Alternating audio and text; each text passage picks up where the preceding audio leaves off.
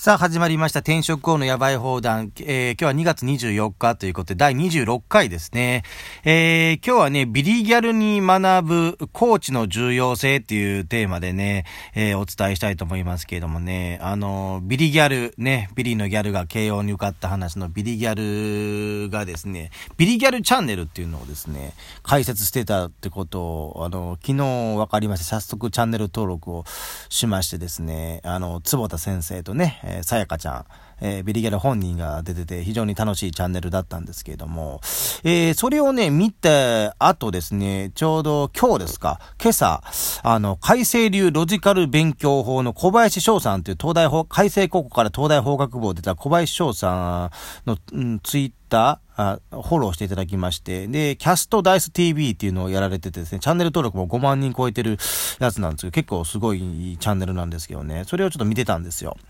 で、ちょっと気づきを得たんで、ちょっとあの、シェアしたいかなと思いまして、で、まあ、そのビリギャル、ね、売れたんで、すごく批判があったわけですね。えー、その、あの、ビリのギャルだって言うけれども、まあ、結局、あの、さやかちゃんっていうのは、あの、えー、愛知県のね、あの、進学校に行ってると、お受験もしてると。もともと地頭がいいんじゃないか、みたいな、えー、話が出ててですね。で、まあ、も確かに、地頭も良かったのは間違いないと思いますよ。うん、地頭は良かったのは間違いないと思いますけど、まあ僕、ビリギャルを読んで、やっぱ一番、あのー、あれだなと思ったのは、やっぱ坪田先生の存在っていうのが、やっぱり、あの、すごいなっていうのがありましてですね。あのー、結局、その、コーチ、コーチングっていうのを、坪田先生はやっぱり学んでらっしゃった、らっしゃったと思うんですよね。うん。で、まあ、コーチっていうのが、結局、あのー、人の目標達成を支援すると。いう意味で、あの、コーチングっていうのが、あの、使われてると思うんですけれども、えっ、ー、と、コーチ A アカデミーに書いてあったのはね、コーチの役割として、まあ、視点を増やすだとか、考え方や行動の選択肢を増やす。で、あと、新しい気づきをもたらす。で、目標達成に必要な行動を促進するっていうのが、まあ、コーチの役割ということで、だから受験にも人生にもコーチっていうのは絶対いた方がいいと思うんですけど、まあ、特にまあ、大学受験なんていうのは何をどこまでどうやってやるかっていうのが分かっててですね。で、それを実際にやれるように、えー、あの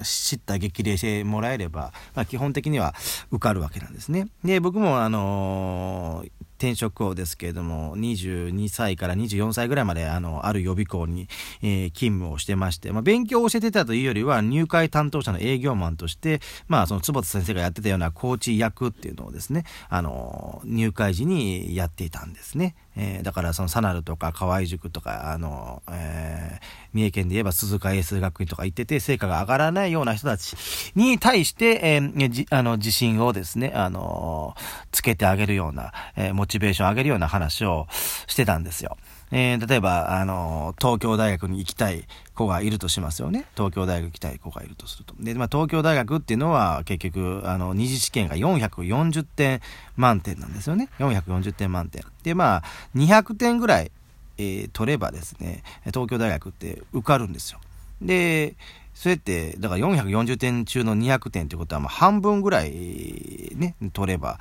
受かると。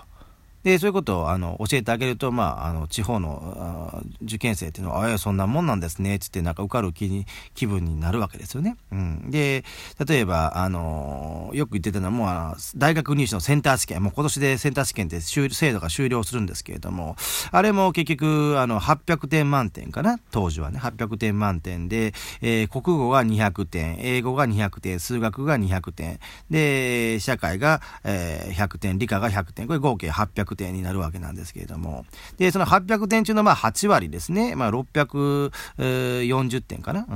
ん、ぐらい取ってればですね、まあ大体の大学には受かるわけなんですよ。えー、でも、結局その8割が取れないんだよっていう話になるわけですよね。で、なぜ、なぜ8割取れないかっていうと、まあ、結局は、あの、理系の子は国語が弱いと。で、文系の子は数学が弱いと。うん。だから、そこを克服さえすれば、あの、8割に行くっていうのがあるんですよ。だから実際僕の担当したこれ、東大に受かった子がいるんですけど、T 君って子がいるんですけどね。えー、この子なんかも、あの、なんか、名古屋大学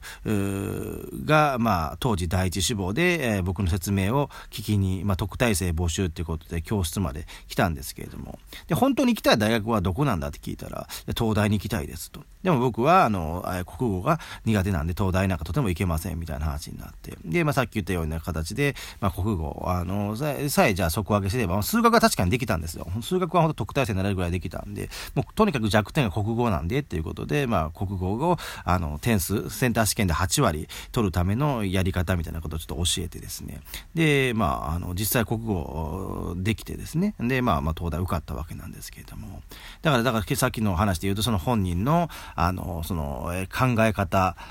ですね、を変えてあげたっていうことですよ。で、その新しい気づきをもたらすっていうことで言っても、やっぱり、えー、そういうことなんですよね。だから結局は、その学校の先生っていうのはですね、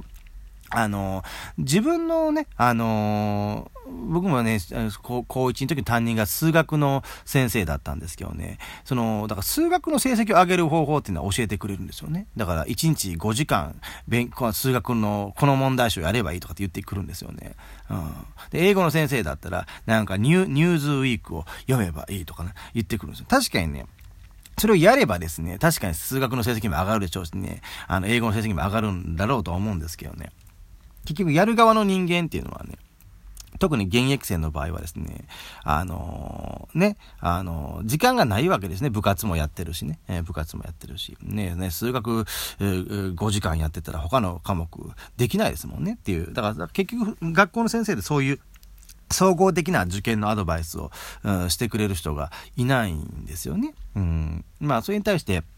まあ、予備校っていうのはですね、あの、本当に、えー、そういうの受験のテクニックであったりとかですね、いろいろな受験情報を教えてるので、えー、まあ、とにかく予備校っていうのは別にあの文化祭もないわけですからね、とにかく受験に受からさないと、あの、ダメですからっていうことなんですよ。えー、まあまあ、その受験の話は置いておいてですね、結局その、やっぱり人生に対してもですね、やっぱりそのコーチっていうのは絶対いた方が良くて、で、あの、それでまあ思い浮かぶのがね、あの、ジェームス・スキナーさんが書いたあの、成功の9ステップっていう本ですね。これまあ、読んだことない人は一度一度読んでいただければと思うんですけれどもね。だからやっぱりね、あの、まあ、行動ですよね。行動すれば、やっぱりあの、成功するっていうのはやっぱり分かってるわけなんですけれども、なかなかその行動ができないのが人間の差がなので、そういうね、あの、えーあの、まあ、その、ジェームス・スキナーさんで言えば、その成功の9ステップが、あそのコーチの役割をですね、あの、果たすと。まあ、その本の中にも書いてあるんですけど、まあ、僕が君たちのコーチになって、ケツを蹴っ飛ばしてあげるみたいなことが書い書いてあるわけなんですよね。だから、で、まあ、で、それこそ大学受験でもそうなんですけど、そういういわゆる独学？独学独学で、あの、勉強できる人っていうのは、その予備校はいらないわけなんですよ。それと一緒なようにですね、そう、ジェームス・スキナーの成功の9ステップの本だけでね、成功できる人は、まあ、コーチはいら、いらないとは思うんですよね。うん。で、まあ、それができないということであれば、その、やっぱりその、プロのコーチをですね、あの、つけるっていうのも一つの方法かなという感じで、まあ、僕自身は別にコーチと特別に契約してることはないんですけれども、まあ、僕の知り合いとかで、あの、実際に、あの、コーチング受けてる人いますね。うん、あの、苫別さん、苫別秀人さんが、やっぱそういうコーチをたくさん要請しているのかな。うん。で、その、まあ、本当は苫別さんから習うのが一番いいんでしょうけどね。まあ、そういうわけにもなかなかいかないと思うね。苫別さんが要請したコーチで、コーチを受けてるっていう人たちは、あの、日本中に、まあ、いる、いる、いるかなとは思いますね。で、ちょっとまあ、話を戻しますけれどもですね。えー、だからそのビリギャルのさやかちゃんがね、やっぱり慶応に受かった原因というのは、その、まあ、地頭が良かったっていうね、あの、そういういう批判ありますけど、あの、そ坪田先生というコーチいたっていうことが一番、あの、重要だったんじゃないかなということなんですよね。えーだからあとはもうや、やる、やる、やるだけですよね。えー、や、やるだけということで、あの、やっていただければと思います。はい。ではまたお会いしましょう。さようなら。